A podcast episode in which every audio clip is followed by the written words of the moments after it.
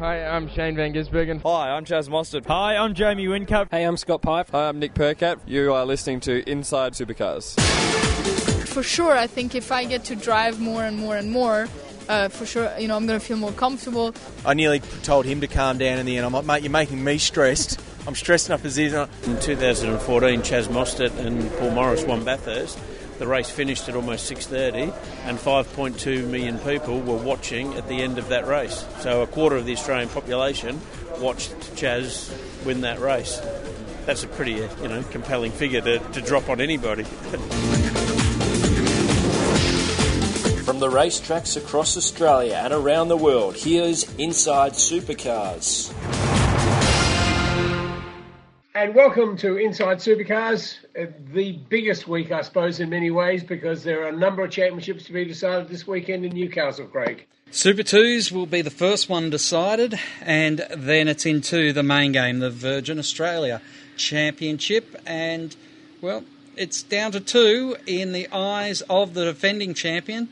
Will Scott McLaughlin be able to bridge the gap over the man who will, of course, be uh, setting new levels of excellence in supercar driving and in touring car racing here in Australia if he is able to claim a seventh title? Long before we get to that, though, there is enormous amount has happened already, and with more to unfold in the coming days before the cars hit the track on Friday.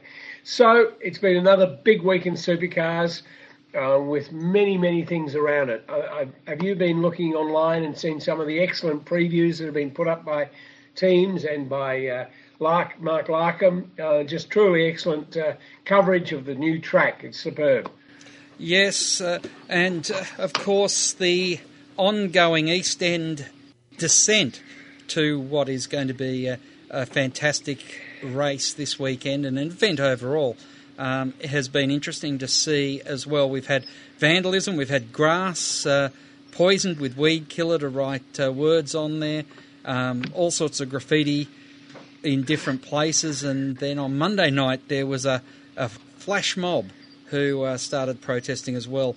I think uh, once the uh, companies who are service industries that are going to be providing their wares across this weekend find out what this can do, there might be a, a change of heart by many. But we'll have to wait and see. It didn't work in Canberra. The uh, opposition increased as the event went on. Time will tell whether this is a stayer. Yeah, indeed, we will. But before we get to that, just uh, let's have a look around at some of the news. I suppose the biggest news that's been broken, and Tom Howard and uh, Speed Cafe broke the news of the new CEO. He'll be starting early in the new year. Uh, his, uh, he replaces, of course, James Warburton, who heads off to a display company. Um, his name is Sean Seamer. He comes from media. Uh, I don't think it's a dot com company, but it's a media buying service, advertising agency. Um, so another fascinating background, very similar background, in fact, to Warburton's with time in a couple of net television networks. So he brings that to it. But one thing he does also bring is a lot of racing. He has actually raced a Porsche, and lo and behold, we get our first New Zealander in control, which is fantastic because, as you well know, there are enormous number of New Zealanders up and down pit lane because motorsport in New Zealand is something special, and this is uh, the first man in charge who comes from that country. So that's one of the big stories is uh, his uh, uh joining the series. Um, the other uh, big news was uh, that's broken the last couple of days is the impending retirement of a couple of the full timers over the last 20 years, in Jason Bright and Todd Kelly. Now they're both stalwarts of the series. They both have uh, done multiple things and won Bathurst. Not quite featured in the championship. I think Brighty's uh, third, and Todd may have had a fourth in the championship some years back. But both of them are very strong racers. Both of them uh, have a made their impact in the series. Um, so the, the, departure of them is certainly uh, means that a lot of things are turning upside down. But one of the things that is going to be happening on this Thursday is the impending announcement of the new LDM structure. Now, after several years of battling on, and, and honestly, uh, it's been a battle for Lucas Dumbrell and his team. They've uh, unfortunately had too many people changes to uh, make it a regular place for someone to settle. Um, but Phil Munday, who is the owner of the repair management business, he's taking controlling interest of Lucas Dumbrell. They're downsizing from two cars to one. Um, the big news there is that they have scooped up a man uh, who has enormous experience as a driver, and obviously uh, being uh, around the series for so long, Cam McConville will bring a breath of uh, fresh air to that team. And we can only speculate at this stage as to who will be driving there but there are a good number of young blokes who are ready to step up. Already we've seen Anton De Pasquale uh, taking Dale Wood's uh, chair at Erebus. Uh, more than likely that we're going to see uh, Richie Stanaway coming in, uh, and probably in Pro Drive, where one of those wrecks is going. Of course, it was Brighty when he leaves uh, his Pro Drive seat.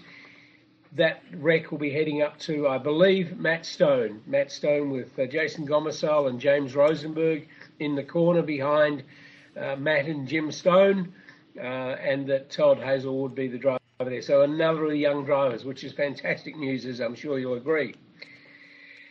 The other uh, things about the weekend are that uh, we're going to see uh, maybe Will Davison having his last full-time driver. He finishes up with uh, Tekno, and that his chair may be taken by one of the young drivers. There are a good number of them there. Jack Le Brocq, he could be in, up in the uh, Todd Kelly seat, or uh, in fact, uh, James Moffat may end up at Tekno. There are a number of things up in the air here. So, what are your speculations on that? Well, I'm interested to see where Jack Le Brocq lands.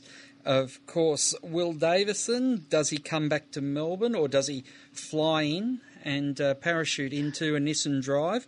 Jack Le Brocq is at Nissan now. Where does Garry Jacobson land? Uh, there's plenty of questions at the end of this season. Now, interestingly, Alex Rullo is uh, testing a, a, British touring car uh, uh, later in this week or later in this month, I should say. So it it'll be interesting. That uh, certainly would indicate that he's seeing his career is not in Australia, and they're thinking about making the move offshore. Where does where does that Dumbrell Munday uh, Cam McConville, who you spoke to, of course, in New Zealand, where do they go? Where do they look? Does Nissan go young or do they go for an established driver?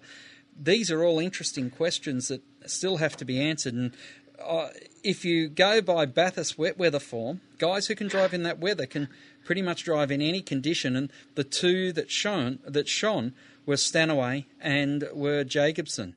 So has has those performances outweighed um, the work of other drivers who might have even had a um, had a wild card throughout the year. Where's Golding? He looks like he's locked in at GRM, so that seat isn't really open for James discussion. Golding. Yeah, James yeah. Golding. Yeah. Um, it, it, it, it's going to be a fantastic off season with you know four what I believe genuine vacancies. Yeah, indeed it is. And one of the best parts about it is, of course, that the strong speculation is that many of these seats um, will be taken by young guys who have shown plenty, as you say, in the wet, and also some of them, like Garry Jacobson, winning the championship in the development series last year. And uh, obviously, the development series, of course, is an interesting one because uh, it's only been in the last day or so that Paul Dumbrell has confirmed that he's coming. His wife is having their second child, but he's coming and will be taking up battle with leading the points with Todd Hazelwood. So that'll be an interesting one. Paul will be lining up for his third title, obviously, Todd for his first. Um, uh, interesting other news in terms of drivers for this weekend.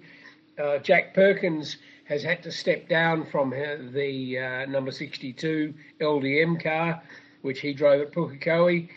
Um, and in fact, uh, Taz Douglas returns. He hasn't driven since Winton. So he'll be he'll be uh, driving alongside Aaron Russell, who of course will be making his debut on his home track a long-time uh, family, the Novocastrian family of the Russells. Wayne Russell was uh, in the series when I started back in the um, early 90s. And so Aaron is one of two sons who has driven in supercars and he is still racing. Raced at Pukekohe, had a tough time, showed some speed, and certainly is uh, warranted to be there to drum up some more local interest. So plenty of things happening around that. So you've got the development series to be decided. You've got the uh, main series supercar. You've also got uh, the decision for touring car masters to be made. Who is going to win? With uh, John Bowe leading the points yet again, five in front of Stevie Johnson. And I think most people out there, while they don't want to see John Bowe lose, they certainly would be very keen to see Steve Johnson pick up his inaugural title in a touring car with a lid on it, particularly because it's a Mustang like his dad used to drive. Coming up on the show this week, we're going to have a second part of Scott Sinclair. Interesting conversation. This time he's talking about his time at both uh, Holden Racing Team and, of course, at the Kellys. Um, of course, setting up of the uh, Nissan company and the Nissan cars and the, the multiple jobs that had to be tackled in that whole thing. We'll also speak to Stephen Todkill. It's a bit of a Nissan show because we've got Todd Kelly talking about his impending retirement. So we're also hoping before we close up shop tonight that we might hear from Jason Bright. So whilst everyone's focusing on that battle at the front, we're going to have a look at some of the some of the people that have really given their all for 20 years. And after the break, we'll be with Stephen Todkill, a Nissan Motorsport engineer. He's been with Michael Caruso from his GRM days across the road to where he is now with the number 23 Nissan Altima. Join in the conversation. Post your thoughts on our Facebook page and to ask a question, email insiders at sportradio.com Each week, join the Inside Motorsport team as they look at all the news from across Australia and around the world. This year in Formula 3, I think is a fantastic environment for me to be doing that. However, I believe for myself, uh, a sustainable career in tin tops such as V8 Supercars in Australia is where I see myself. Second crack at the Australian title since we've been back, and a bit unlucky the first time, but we end up with a win there at Speedway City uh, two weeks ago. Inside Motorsport broadcast on community radio and online at sportradio.com.au. Hi, I'm James Moffat. Hi, I'm David Reynolds. You're listening to Inside Supercars. And welcome back to Inside Supercars. We're delightfully joined today by Stephen Todkill, who is the engineer, race engineer of Michael Caruso. He's raced under a number of numbers with uh, Michael. Uh, now with number 23 in the Sneltimo. Welcome on board, Stephen. No, thank you. It's good to be on. Terrific. Now, um, your background in motorsport, where did it start with you? Where was your introduction to the sport? I mean, I, I was, I guess I was one of those people that was, that started out as a fan, you know, like, um, when I was in at high school, you know, I was always interested in Formula One and, and that sort of thing. Um, and, uh, I, I went on to, to pursue, uh, engineering at uni and, and got in through the, uh, sort of student racing, so Formula SAE and then from there I got into GRM, and now now I'm at Nissan. Now I can almost remember when you started there um, at GRM, and it would have been because your name does lend itself to uh, the nickname, which Gary, uh, and it was one of those nicknames that stood out from the pack. Um, your nickname, of course, is still. Yeah, it's still Killer. Yeah, unfortunate. Right. It's an unfortunate nickname, but yeah, it has stuck. Yep. Yeah, indeed, indeed. Um, and uh, so there you are Nissan. You joined when Michael came across. Now, you obviously uh, were a great pairing together. You'd had uh, race wins at GRM, and you wanted to continue that uh, coming across to Nissan. Yeah, definitely. I mean, I, I guess I guess forming a relationship or having a sort of cohesive relationship with the driver and establishing that is is always sort of a bit a bit difficult to, to get going and and I mean, we, we do work really well together. We do challenge each other a fair bit. Um, so, so yeah, so I've, I've enjoyed working with him, and I, I think he's enjoyed working with me over the, over the last couple of years. Yep. Well, as I'm sure he, you know, you suggested to me that he played a part in, you know, would you like to come across? So I suggest that yes, he wants to continue it as well. Yeah, no, definitely, definitely. So when when he moved across to GRM, as, as I was telling you, they um, you know, Nissan was looking for engineers, and and Michael Michael suggested, you know, may, maybe I come across. Um, so I got speaking with Todd and, and Craig Spencer at the time, and um, and yeah, organised organised the, the transition over, I guess. It's a very different setup, being a, a factory setup in Nissan, four cars, your own in, in-house engine program. It's a very large uh, machine that sort of moves to uh, build these four Nissan Altimas, isn't it? Oh, it's it's incredibly large. It's it's massive. It's a massive scale. Like it, absolutely everything's sort of done in house. I'm trying to think of something that's not, but but everything like from engines to stickers to paint to composites, like just everything happens in house, and um, and it's not it's not an immense workforce. It's it's you know I I, I think there's fifty or sixty of us, so yep. to do all of that is is um, is quite a feat, really. Yeah. Um, the impending news just just out um, of Todd's uh, will obviously change the dynamics. Having uh, Todd out of the car during races, um, being able to not have to go off and do the training that he does as a driver, and all those sorts of things, and the promotional work, as mentioned as well. Yeah, I mean, it came as it came as a, a fair surprise. Like, it was always sort of.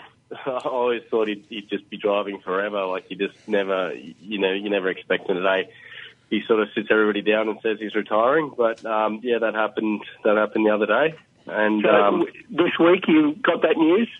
Yeah. So he, he got everybody upstairs at the bar, and um, you know, just told everybody that that after 20 years, he was he was um, it was time for him to retire. And you know, we all sort of had a beer, and I guess I guess you know, sort of had a bit of a I guess a celebratory sort of moment. Um, yeah, so it was quite it was quite good. Yeah. Well, the great news, of course, is that you know he continues on. He's not walking away because his name is obviously still on the door, um, and so he plays that management role with greater responsibilities and greater input into all parts of it.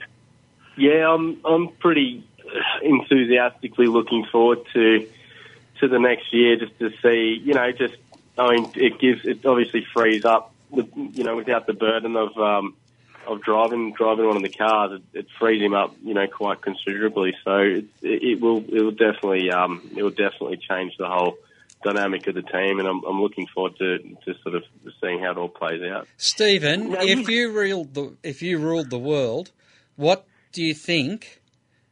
Uh, what do you think is the best option for the team? Do you need to go young? Do you need to get an established driver in? Where is that? Where is that balance now? Um, uh, it, it's a good question. I mean, like, it's it's something I, I I don't really have too much of a, a say in. I haven't given it a great deal of thought. Um, you just need the right driver. I think I think having you know having the best option is is having all four of your drivers being able to compete for you know for good results. Because um, it just it, I mean it just takes the burden off off the team to an extent. Like if you're relying on, you know, sort of two or three drivers to, to get it done or one or two drivers to sort of get the job done, it's, it's a lot of pressure. But if you do manage to get somebody who, who is, is capable, whether they're young or, or established, it, it, it obviously is a, a great asset to the team. And like, if they're able to bring home, you know, sort of good results, it just takes the pressure off everybody, you know, and, and and sort of allows allows everybody to go about their business and you know sort of sort of strive to get the, the results you sort of need.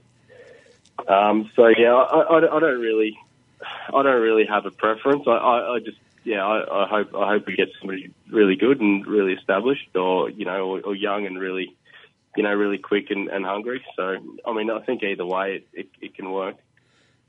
And with this season, how have you seen the cars develop? And you, have seen these cars really working right from the ground up. How do you see these cars compared to what you and, and Michael were running previously? Because we're now into that stage where these aren't new cars anymore. They're, they're quite well known.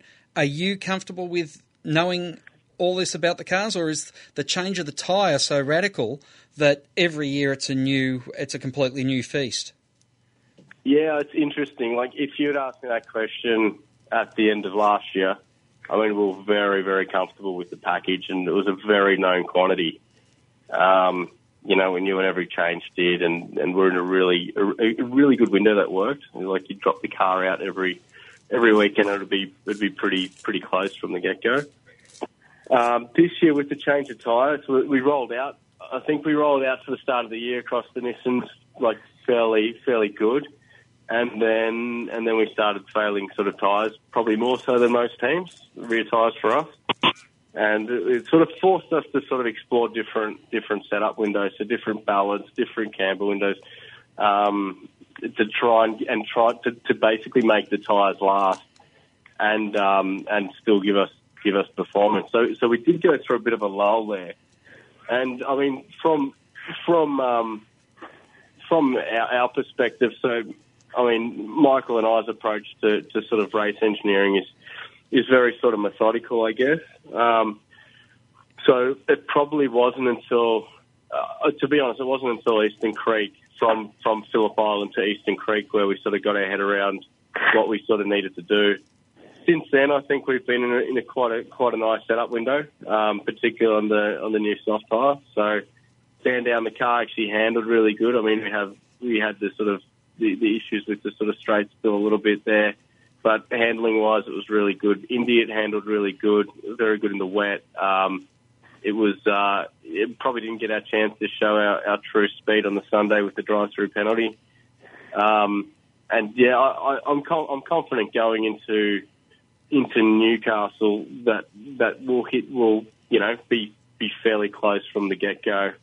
And like at, at the moment, and it's it's the last race on this tyre. I, I'm we I mean we're fairly fairly comfortable and confident with it now. Um, but it, it was it did it did change things significantly for our package, and especially given the fact that we were probably um, damaging rear tyres and, and tyres in general more than more than other teams from the get go. What was it like when someone just dumped a 300 page dossier on the new tyre on your desk about what three weeks before the test day?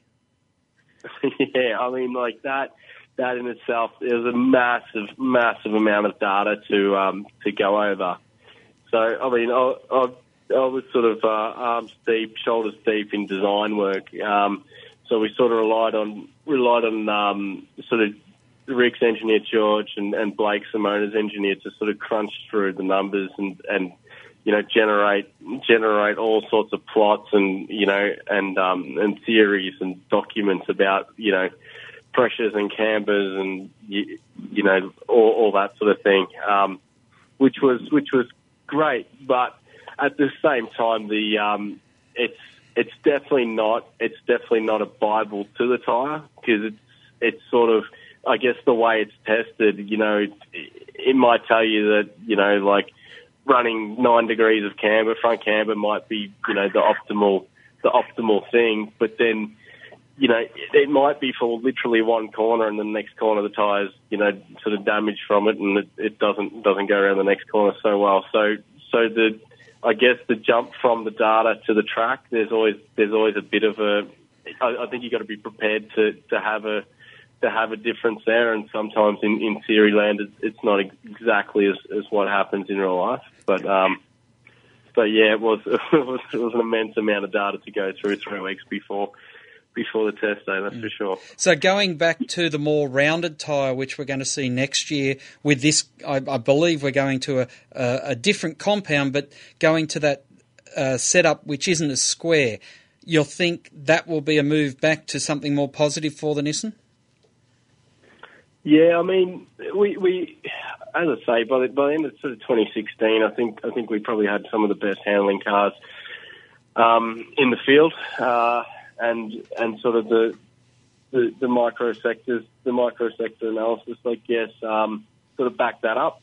Um, uh, this this year, as I say, it was sort of a struggle for the middle period, but I mean, I think given given a tyre that you know allows us to run, you know, sort of more, I guess, rearward mechanical balance and, and that sort of thing is is definitely um is definitely a gain for us. You know, if, so a more sort of durable a durable tyre is, is definitely a better deal for us, I think.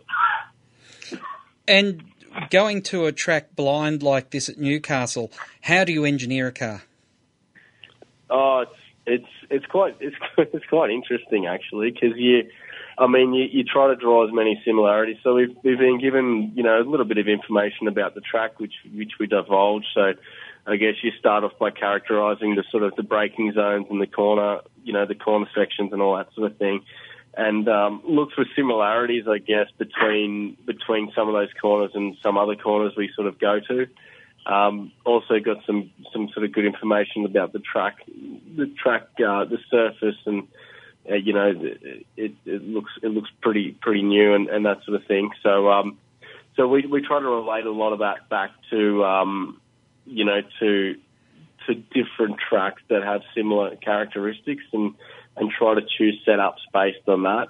Um, as, as I say, our, our, our sort of setup mythology sort of is one that, that we work from a base setup normally anyway. So we don't deviate too far round to round unless it is a, very unique circuit like Bathurst or something like that. So it's not it's not like we've deviated a long way from our base setup anyway. So, so that's that, that sort of takes, I guess, into account the the setup side of it, and then obviously, you know, sort of estimating fuel fuel burn rates and all that sort of stuff for your strategy and, and sort of tire degradation figures, which which are very very ballpark at the moment until we sort of hit the circuit on Friday. But it, it, it does throw up a lot of challenges, and I think I think it means a lot of the work that would have previously done at the workshop preparing for a round, you have to do now on Friday night and Saturday night, and you've you've you've got to you've got to really crunch, you know, all all those numbers that you're unable to crunch before the round, sort of Mm. thing. Finally, from me, Stephen, the fuel drop races over the compulsory pit stop races. It seems to me that when we have a fuel dump race, it's more exciting and it's more interesting than we have just a when we have to say you've got to make the trip through pit lane three times. What's your feeling? I, I, to be honest, I, I, I don't, I personally don't love the fuel drop. Um, it's, it's sort of, it feels like it's just in there to, to enforce a two, two stops over the 200k race or, or 250k race. Um, and it sort of makes it a little bit unnatural when you get like a, a lap one safety car and the whole field pits, you know, that sort of thing. I, I'm not a massive fan of that. Um, I, I mean, I, I, pers- I my personal opinion is that the fuel tank size is probably a little bit a little bit out. It, it probably needs to be a little bit smaller, um, just just to basically you know generate that natural 200k race where you're stopping because you need to stop for you know for fuel or tires, not not to um, not to just sort of you know sort of uh, you know meet, meet a regulation or a rule. Um, but yeah, I mean that's just that's just my personal. So I I, I much prefer like a, an indie style race where it's 300 k's and there's no fuel drop, um, or an enduro style. But but yeah, I mean I don't I don't hate the fuel drop, and it's, definitely it's definitely um, it's definitely different. It's definitely a different sort of approach to the race. Well, One, of course, things that uh, is just unique, it appears to be to the uh, Newcastle track, is that you know the corners, the right angle corners, the left, right, left, right, and those sort of things are very similar uh, and, uh, to the Adelaide setup. But the off camber on on various corners, like the turn two off camber and various things like that, are very different sets uh, set up, aren't they? Oh, it's it looks very tricky. Like I was just watching a, um, I was just watching a the simulation on the supercars site the other day, and it, it looks it looks extremely tricky. And and like those sort of those sort of corners that sort of drop away like that and the exit, they they make they make setting a car up very sort of difficult because you you generally do end up with you know sort of chasing the understeer in the mid part, and then you know you, you end up with massive sort of power down dramas as the, as the sort of track drops away. Especially given that it's the you know the the shortest ratio diff this weekend as well. One of the things that Todd mentioned in his retirement uh, notes was about how he was looking forward to playing a larger role with Simona to get her up to speed. That's something that's very different for you, wouldn't it be, having someone with such strong open wheel background, having her input into the cars? Yeah, it's it's definitely interesting. It's definitely interesting. Like her her approach and the way she drives the cars. You know, it's very open wheeler. Like she, and and amazingly, like so, some of the corners she's quick on are some of the you know the, the hardest corners. Um, you know, we go to like like over the top at Bathurst and down the hill. Like, you know, she she doesn't lose any time to any of the other three. Um, but I, I guess I guess her what she's working on probably more than more than anything, um, without being too heavily involved over there, is probably just um, probably just being a bit more patient. Like she doesn't have the um, you know the massive downforce of, of an open wheeler, the massive tyres, so you know it's easy it's easy to light up the rears and um, and lock brakes and that sort of thing. So it is those those like sort of subtle the subtleties of driving is is the you know the thing that that she's she's working on and improving on and, and you know getting better. So I mean, having having Todd more involved there is only only a good thing, you know, because I mean, from an engineering point of view, you can you can show you can go through the data and analyze the data with the driver, but but it, it, to an extent, you know, like you're telling telling a driver how to drive is is a little bit weird because because you're you know you haven't you haven't done it yourself or driven the supercar around that track. But uh, having somebody there that has and, and done it successfully, you know, it, it it's got a lot more weight coming from those sort of people and a lot, you know. So I, I think I think it, would, it could potentially be very beneficial for her for sure. Well, we know you're going to have a very busy weekend. We hope that it's fruitful for you and for Michael and uh, the Kelly Racing team. I mean, it obviously is a sad one with Todd uh, bowing out, but he bows out with a lot of glory behind him and his team. Um, so we look forward to watching through the weekend, Stephen. Enjoy your time in Newcastle. I know that uh, there's an awful lot of people going to be heading there, so expect to be people looking over your shoulder. Yeah, definitely. No, well, thanks for having me. Oh, it's been a pleasure, Steve, and we uh, look forward to catching up with you over the weekend. Thanks so much. Awesome. Have a good evening. Yeah. Thank you. Fascinating to hear the Stephen Todd story. Coming up next with Todd Kelly on his retirement. The views expressed on Inside Supercars, including the panelists and guests, do not reflect the views of the network, Thunder Media, or Sport Radio. Any publication or rebroadcast of the show without the expressed written permission of Thunder Media is strictly prohibited. Each week, join the Inside Motorsport team as they look at all the news from across Australia and around the world. Yeah, I mean, it, it means a lot. You know, through the years, a lot of reference this race as one of our majors. 600 miles around here is no easy task. Uh, we were able to beat the 211 boys and, uh, and meet Anthony Begley in the final, which uh, we were able to do, um, take the win off him. So it was, uh, yeah, it was a great weekend for the uh, Rapstada family. Inside Motorsport broadcast on community radio and online at sportradio.com.au. Hi, I'm Shane Van Gisbergen. Hi, I'm Jamie Whincup. Hi, I'm Nick Percat. You are listening to Inside Supercars. And welcome back to Inside Supercars. We're talking here with Todd Kelly, who's just announced today his retirement. Todd, you grew up in Mildura. What was it that got you started in motor racing? Uh, motor racing is all I was ever good at. You know, I had a crack at most things that kids do, a bit of football and basketball, and uh, I could get by and and uh, spent a little bit of time off the bench in, in football as a young kid, but I wasn't really passionate about it. Uh, I got on a motorbike when I was two and a half years old for the first time, and then I, I knew that anything with the motor was for me. And then it progressed through go karts and boats, and eventually into um, into race cars. And I've just always felt natural and, and comfortable in the car. What was your childhood like? Uh, I was really, really lucky with my childhood, as was Rick.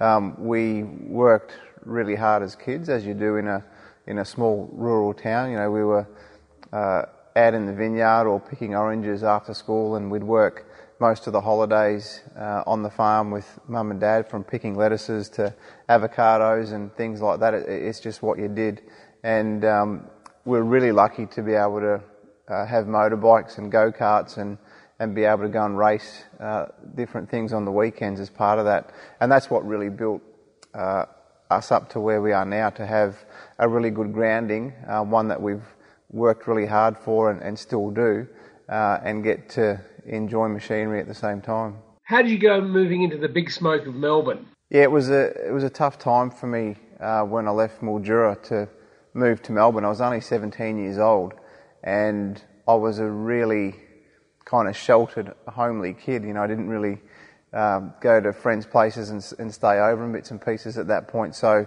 to move 600 k's away from mum and dad and uh, board with people I didn't know was a, a, pretty big step for me.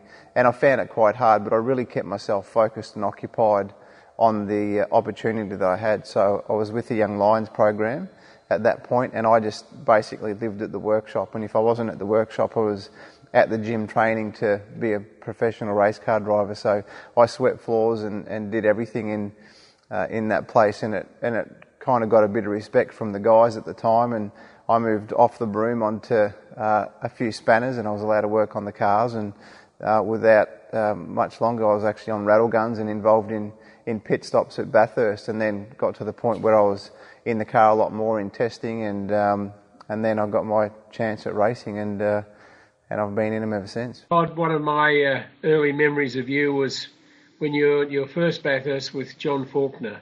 I remember you working very hard and you appeared to be working very diligently, learning everything you could. What was that first Bathurst like? I remember my first Bathurst, I was 18 years old. It was with um, the Betta Electrical car with John Faulkner, which was kind of a customer of the Holden Racing team. Then that was my first gig. I'd just done Sandown in that car. That was my first real race, and, and I did pretty well there. And uh, Bathurst, I was completely beside myself with nerves, like being an 18 year old about to jump in a 600 horsepower car to do the 1000 was that was a serious gig. And um, unfortunately, the car had a mechanical issue off the line, and, and we got it back into the garage. I think we had to put a new tail shaft in it.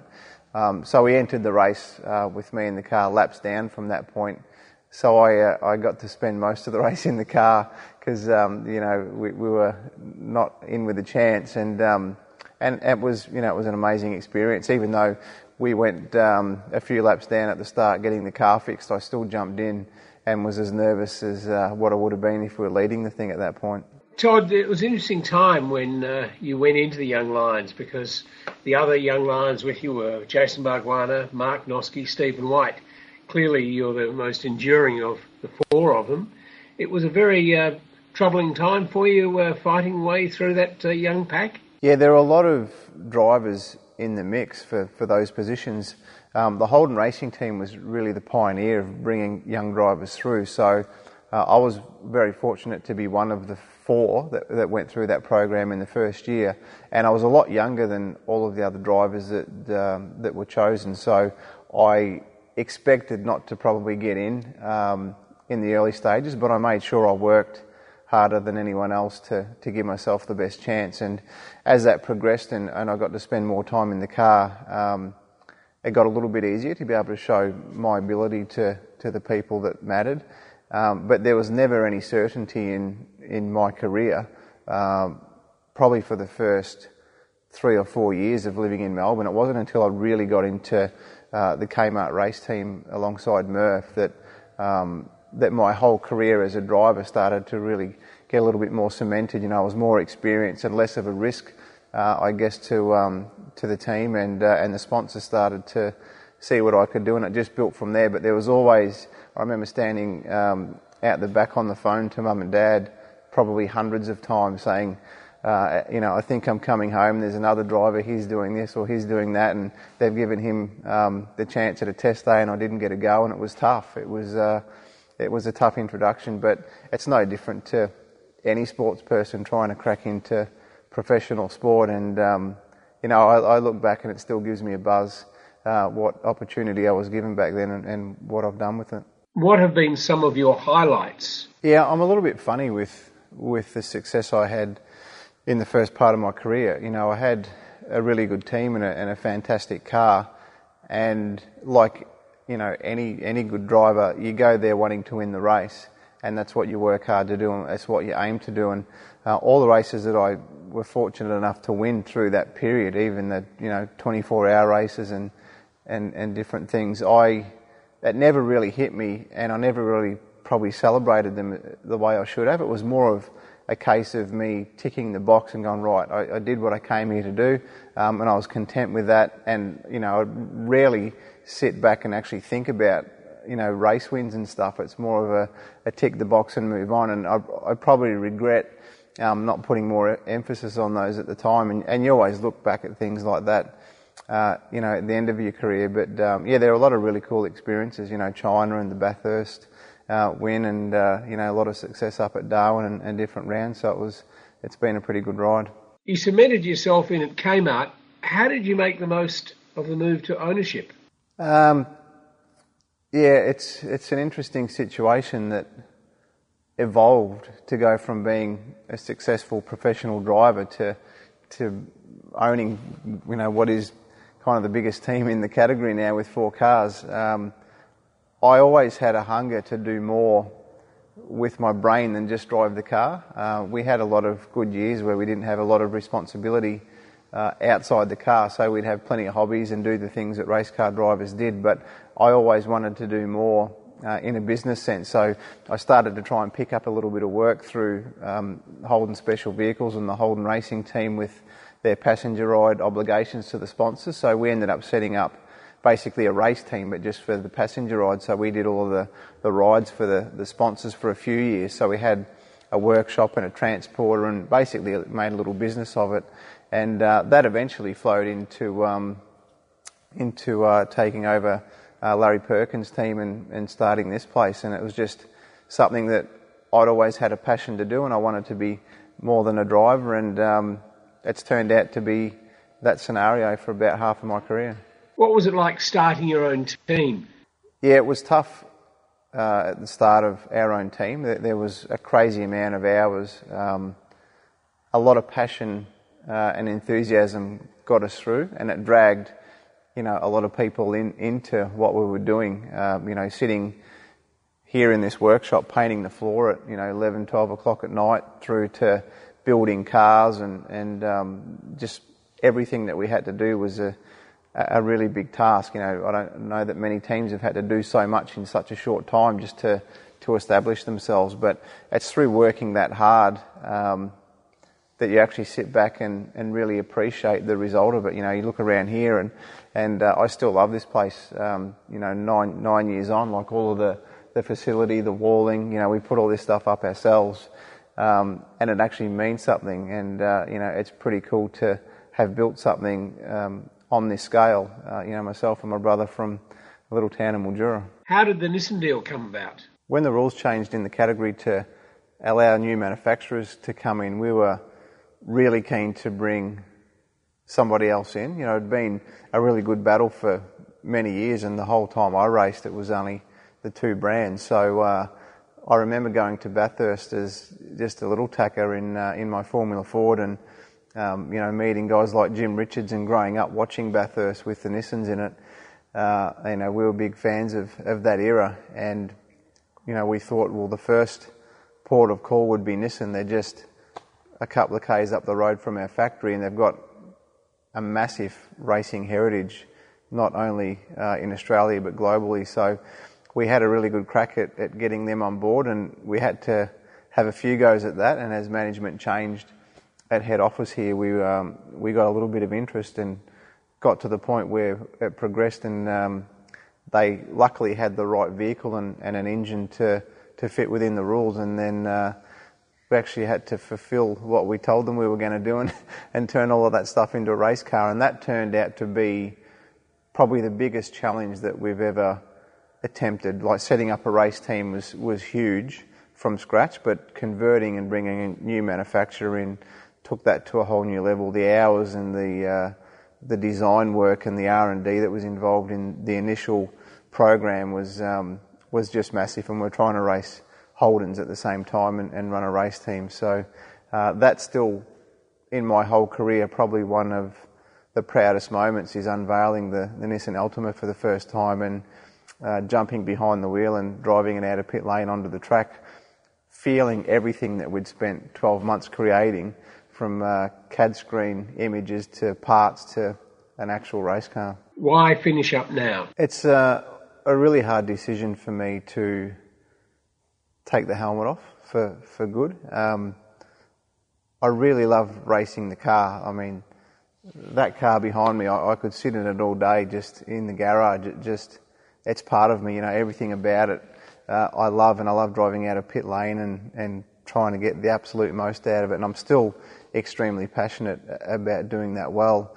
Um, but this year ha- has been probably one of my hardest. You know, I had a lot of um, shoulder surgeries and things over the years, but um, this year I actually had knee surgery twice, and we we managed to keep that quiet from from most people. But I was in a little bit of trouble there for a lot of the year. You know, having to actually left foot brake in the car for the first time at, at race meetings. What you know, through I remember Eastern Creek was one weekend where I spent the whole weekend actually left foot braking in the car, and I've never been able to do that um, before, so that was far from ideal.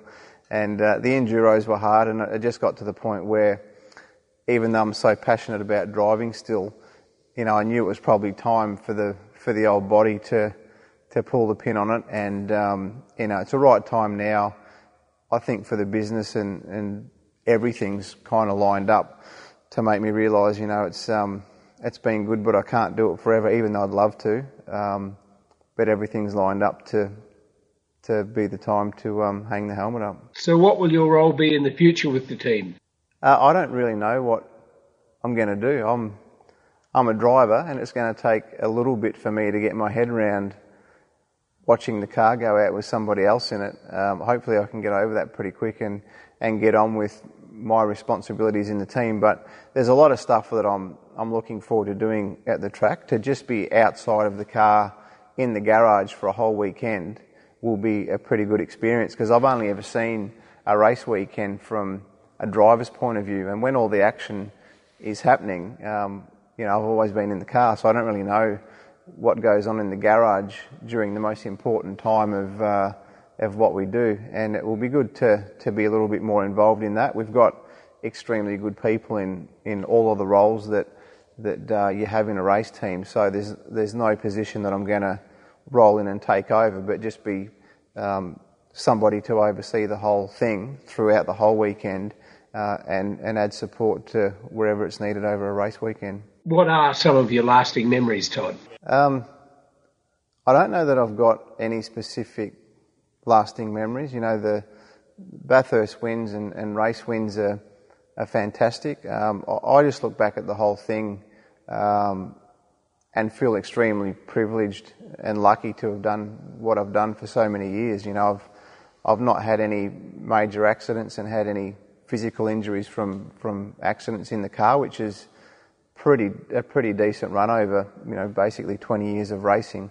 Um, you know, I've had a, a good relationship with all of the sponsors we've had through that time and, and all the drivers. I've never really had any big problems with anybody um, in my whole career. I've never done uh, anything wrong, and I'm I'm pretty proud of the fact that I've got through such a long career of, of maintaining, um, you know, a high level of professionalism and, and doing the right thing by my competitors and sponsors through that period. So, yeah, I think the whole the whole block of that you know 20 or so years is the highlight, nothing specific. But it's funny when you get to this point, you think of little things, and one of the things that I've thought a lot about is just simply being able to take the kids for a passenger ride um, when they're old enough to jump in, so they can experience what their dad's done.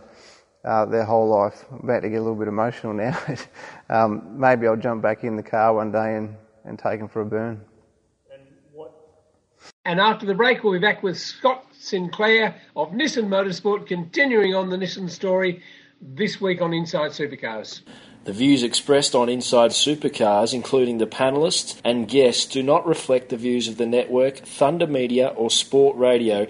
Any publication or rebroadcast of the show without the expressed written permission of Thunder Media is strictly prohibited. Each week, join the Inside Motorsport team as they look at all the news from across Australia and around the world. And, you know, every, every year I see Jackie Stewart Grand Prix and I just remind myself of, of his part in, in starting the, the, path to safer cars.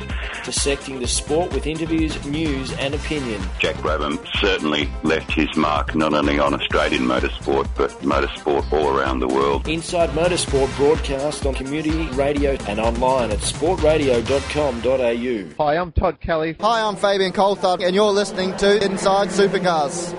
Scott Sinclair is with us, the general manager of motorsport at Nissan Motorsport, and you talk about how hard it is to be in the cut and thrust for a long period of time. How do you manage that with your guys? Because the burnout rate is huge. The the engineers that I used to see uh, 10, 10 years ago, engineers, mechanics I used to see 10 years ago in the pits, only a handful, only the ones that have been able to progress up through the ladder are really still there now. The rest have gone. I've got family. I'm sick of travelling and that sort of thing. So, how do you make it sustainable when you have, particularly when you have good people at those lower levels?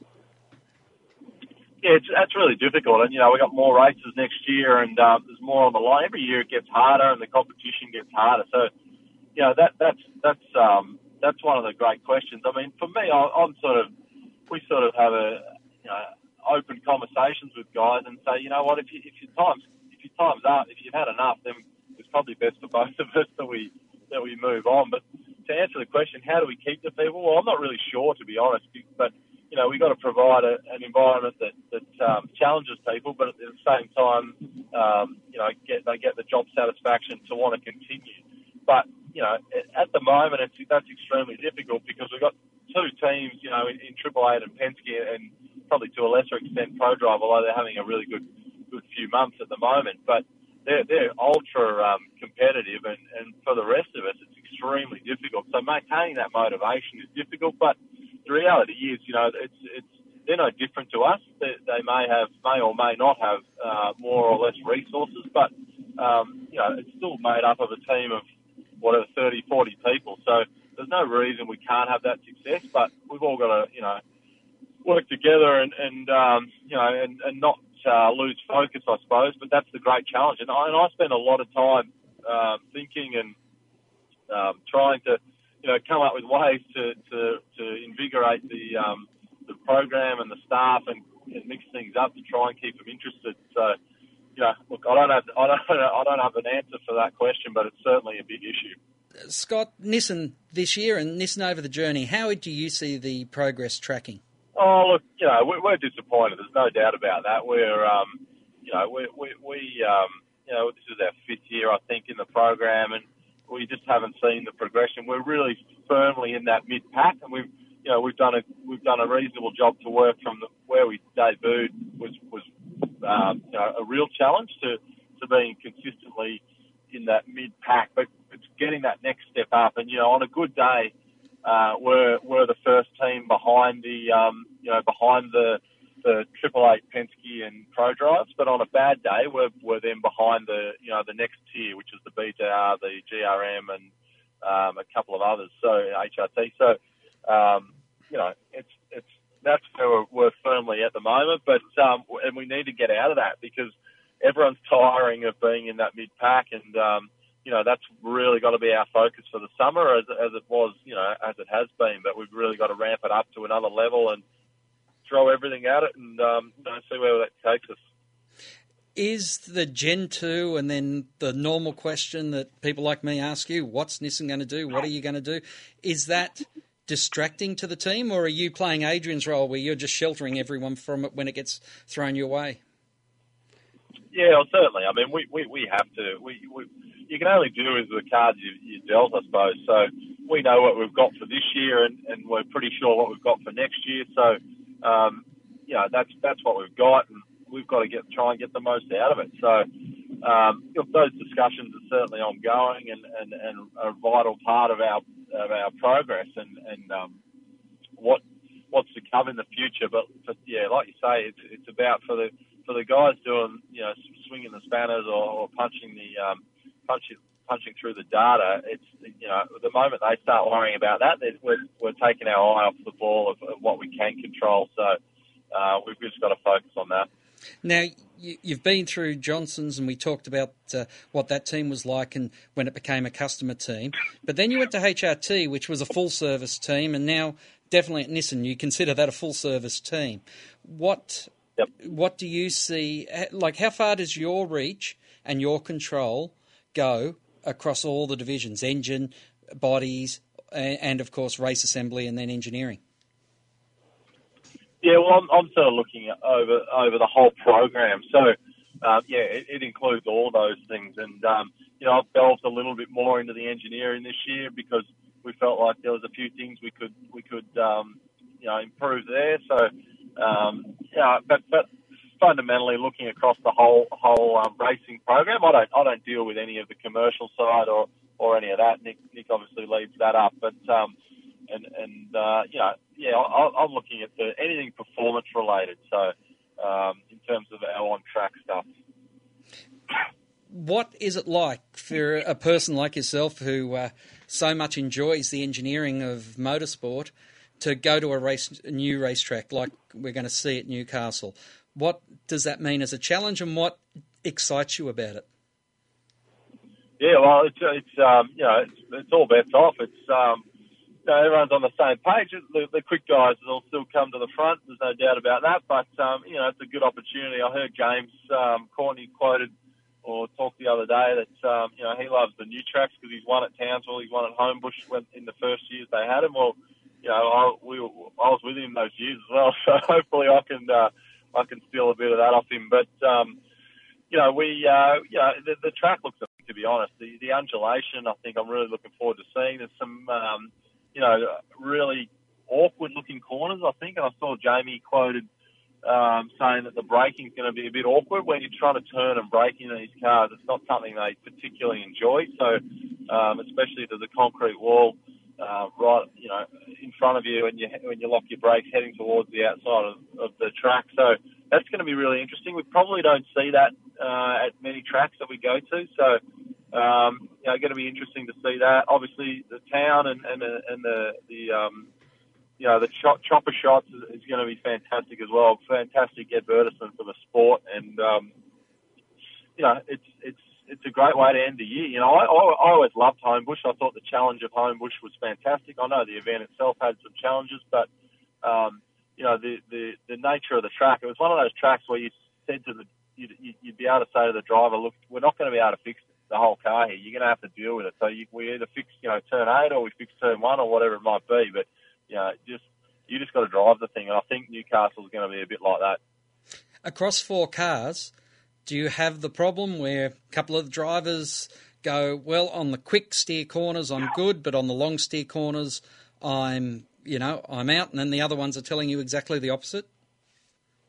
Yeah, we had, we had, we had a lot of that in New, New uh, where were we last? New Zealand. Um, actually, Simona was fantastic through the last sector in particular, through that high speed stuff, and between her and her car, that that was that was um, you know in the top three, I think, ranking across the weekend. So, and then we had Michael who was really good through the through two, three, and four onto the back straight, and we had Rick who was good at the hairpin. So, you know, trying to unlock all that, and, you know, and, and get um, get your head around that is is a challenge, and um, you know, it's not it's not as easy as just bolting the things a few things from Simona's car or whatever into into Michael's car or, or vice versa. It's there's a lot more compromise than that. So it's about analysing the times and the second times and you know where are we going to be able to pass and where are we under threat and all that kind of stuff. But yeah, unfortunately, it's not as easy as, as uh, we would like. Mm. What have you thought of Simona's first year? Oh, look, she's um, you know, she, she's I, I obviously get asked this a lot. She's got the talent. There's no doubt about that. There's been a few challenges. One is the nature of these cars, and and um, but she's starting to get her head around that. Her um, the, the challenge for her is to, to not carry as much speed into the corner. She has a tendency to rush it, which is what you do in an open wheel wheeler car. So, but it's these cars hate um, rushing into the corner because it just sort of understeers a bit wide, and then your drive your exit is so heavily compromised. So, um, you know when when the heat's on and, and um, you know when when we come into qualifying, that's her, her default. Um, so, but that being said, we've made a lot of progress in the last couple of months, and um, you know we, we've um, you know tried some few different things to the car to help that, and you know we've probably been guilty of setting the car up to encourage that a little bit. So she'd be saying, "I need more turn, I need more turn," but uh, and we'd give her that more turn, but all that would do would encourage her to go into the corner faster. So you know, we, we, we, we, she's still probably making, you know, one little mistake in every qualifying session, which is enough to, to put you off the back of the, the, the um, you know, that pack that I spoke about where we're,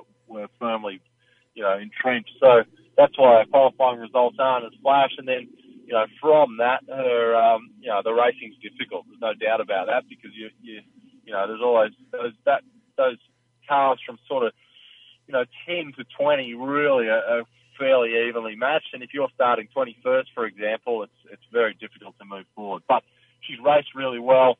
Um, you know, I think um, I think she's she's applied herself really well. But it's it's frustrating for her and frustrating for us that um, you know we haven't seen the improvement. But we certainly are, are understanding of the areas we need to work on. Mm.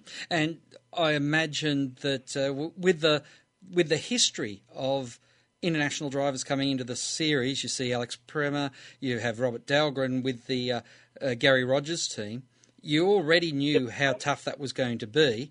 And like Alex Premat now comes out as a, a co driver, and because he's had those two years' experience, looks like he, you know, everyone goes, well, where was that? But it was purely time.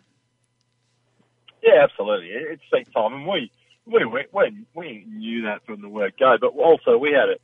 You know, we, we said from the start, let's not let's not make excuses here. We don't want to. We could use any excuse under the sun. We don't know the tracks. We haven't had enough seat time. But let's just actually knuckle down and, and work on it. So, you know, I don't I don't want to make excuses, but at the same time, that's a that's a big factor for sure. What about uh, if we look past Newcastle? Uh, yeah, Newcastle now, and talk about the off season. Have you already seen from what your staff's telling you that you're going to have a lot of churn? Are you are you going to be stable, or you know, is it is it five percent of your staff move on every year, or, or or what sort of numbers and how stable can you be from year on year? Yeah, look, we, we, well, I think it was about 55, it's 56, and usually we'll turn over about four or five. Um, this year I've got two already. Um, so there'll probably be one or two more, I would suspect. But um, so that's a that that would be a normal year. But you know that's healthy as well. You don't um, you know we don't want to we don't want the status quo every year, but we also don't want the turnover, the high turnover where you lose all the experience. So I think um, you know around three or four uh, doesn't worry me too much. But um, excuse me, anything more than that uh, is, is starts to become a bit of an annoyance, I suppose. Mm. Well, Scott, it's a pleasure to catch up with you. We wish you all the best for Newcastle, and uh, hope you do get some sort of break over the Christmas New Year because the uh, the season has fortunately been shortened by about two weeks for you. Yeah, absolutely. No, looking forward to a big. Uh, a big summer of uh, of relaxing, but uh, also a big January and February of um, preparation to um, hopefully come out swinging in the new year with a bit better, uh, bit better on track performance. And that was wonderful insight into the world of Scott Sinclair and Nissan Motorsport. And back after the break with our final thoughts, Craig. Join in the conversation. Post your thoughts on our Sport Radio Facebook page. Each week, join the Inside Motorsport team as they look at all the news from across Australia and around the world. And, you know, every, every year I see Jackie Stewart Grand Prix and I just remind myself of, of his part in, in starting the, the, path to safer cars. Dissecting the sport with interviews, news, and opinion. Jack Brabham certainly left his mark not only on Australian motorsport, but motorsport all around the world. Inside Motorsport broadcast on community radio and online at sportradio.com.au. Hi, I'm Rick Kelly. Hi, I'm Lee Holdsworth, and you're listening to Inside Supercars. Inside Supercars, Craig Revell and Tony Whitlock final thoughts pre Newcastle. It seems very strange for me to say this, but I'm looking at NASCAR. I don't know if you watched the final race, but uh, I haven't. Uh, I do want to watch it. I know the result, and uh, I'm absolutely thrilled. I went to America, to Chicagoland in 15, and stood next to Peter Craik, who was an engineer on the Martin Truex car. They won the championship, won eight races this year, and I'm really so pleased. Both he and James Small have been regulars in the series over there for some years. Um, James, of course, had success in winning Bathurst with uh, Steve Richards, Mark Winterbottom, um, and uh, Peter Craik was uh, ex Britek, ex Kelly's, and has been uh, in America first with Andretti's in NASC in uh, IndyCar, and now uh, won the championship in NASCAR. So it's fantastic for a young Australian to have done that. It's just great news. And your thought, Craig? My final thought is this weekend. What's better for the championship? A new champion in Scott McLaughlin or a seven time, an all time greatest that's resetting the rule book eh, and record book, I should say, every time he goes out there? I mention the rule book though, Tony, because it's interesting. If we go back a generation to when Mark Skaife was winning all those championships, every year he won it, there'd be a different point system come up the next year to try and stop the domination. It would be interesting to know, and I'm sure someone's done it, if the championship point system was continuous and, and consistent throughout the entire Skaife era, would he have won more championships? Certainly, Whincup hasn't had and I'm not taking anything away from Jamie Whincup. I think he is the best driver, uh, certainly in my lifetime in, in touring cars racing in Australia. But it would be interesting to see how, uh, if the rule book could have been changed as easily as it was back in those days to try and set up gerrymanders that uh, stop the same person winning all the time, where would where would Jamie be? My bet would be he'd still be winning, but would Skaife won more if he didn't have all those uh, hurdles put in front of him. That's something to think about. Who's going to win, Tony? Gosh, um, well, history would say that Jamie um, is. Um, I think uh, Scotty and Fabian have got uh, uh, one thing in their corner that no one else has, and that's someone who, with the skill of Roger Penske, is able to uh, put himself in a position of winning an awful lot of races. I mean, I don't know if people in Australia have ever thought about it, but enough people have really, because every third time that Roger Penske takes his cars to uh, Indianapolis, they win it every third time. That's 15 times or 16 times in 45 years. It's an extraordinary thing. And of course, that's you know the largest single race every year. But um, DJR Team Penske has certainly got all the things in place. Scotty had, had won with probably 10 races or 10 qualifying uh, rounds ago, already won the uh, the uh, qualifying Armor All Award this year. And that's going to be a very important thing qualifying at such a tight track, in the same way that Monaco is, in the same way Adelaide is. Where you start a race is going to play a large part on where you finish it. So, you know, if if Scotty can uh, bring that qualifying form, then it's certainly going to make it far tougher for uh, Jamie. But you know, we all know that he has. Uh, I mean, if things had gone the right way, he already would, could have ten championships. Certain things in certain years meant that he didn't get it, but he certainly will set the bar at seven if he wins it this year. Both of them would be very deserving winners. And my Fabian's question an at the beginning, chance, but- Tony, my question at the beginning, which one's better for the series? I think most people would say it's better for the series to have McLaughlin win. Whereas I, I personally yeah, think uh, Whincup winning is actually better for, uh, I think it's better for the long term health of the sport because you get to see the greatest driver ever do his best work. Yeah, look, Jamie has already uh, got the assurance in his head that uh, Shane Van Gisbergen is already his wingman. He's 276 points off in fifth place. Fabian is 176. Now, there's 300 up for grabs, 150 in each race.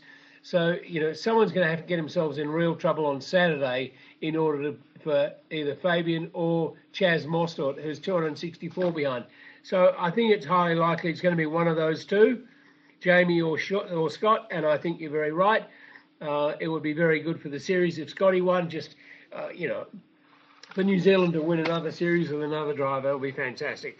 So we can all look forward to uh, enjoying some really tight racing. And of course, it's free to air this weekend, and it should be some really interesting viewing. And I'm looking forward to being there to see it firsthand. Craig, another episode of Inside Supercars, and we look forward to next week's. Yes, the wrap up Good of night the from me. Good night from him. Good night. Inside Supercars is produced by Thunder Media. Tune in next week for more at sportradio.com.au or lock in the podcast on your iTunes or mobile device. Search Inside Supercars.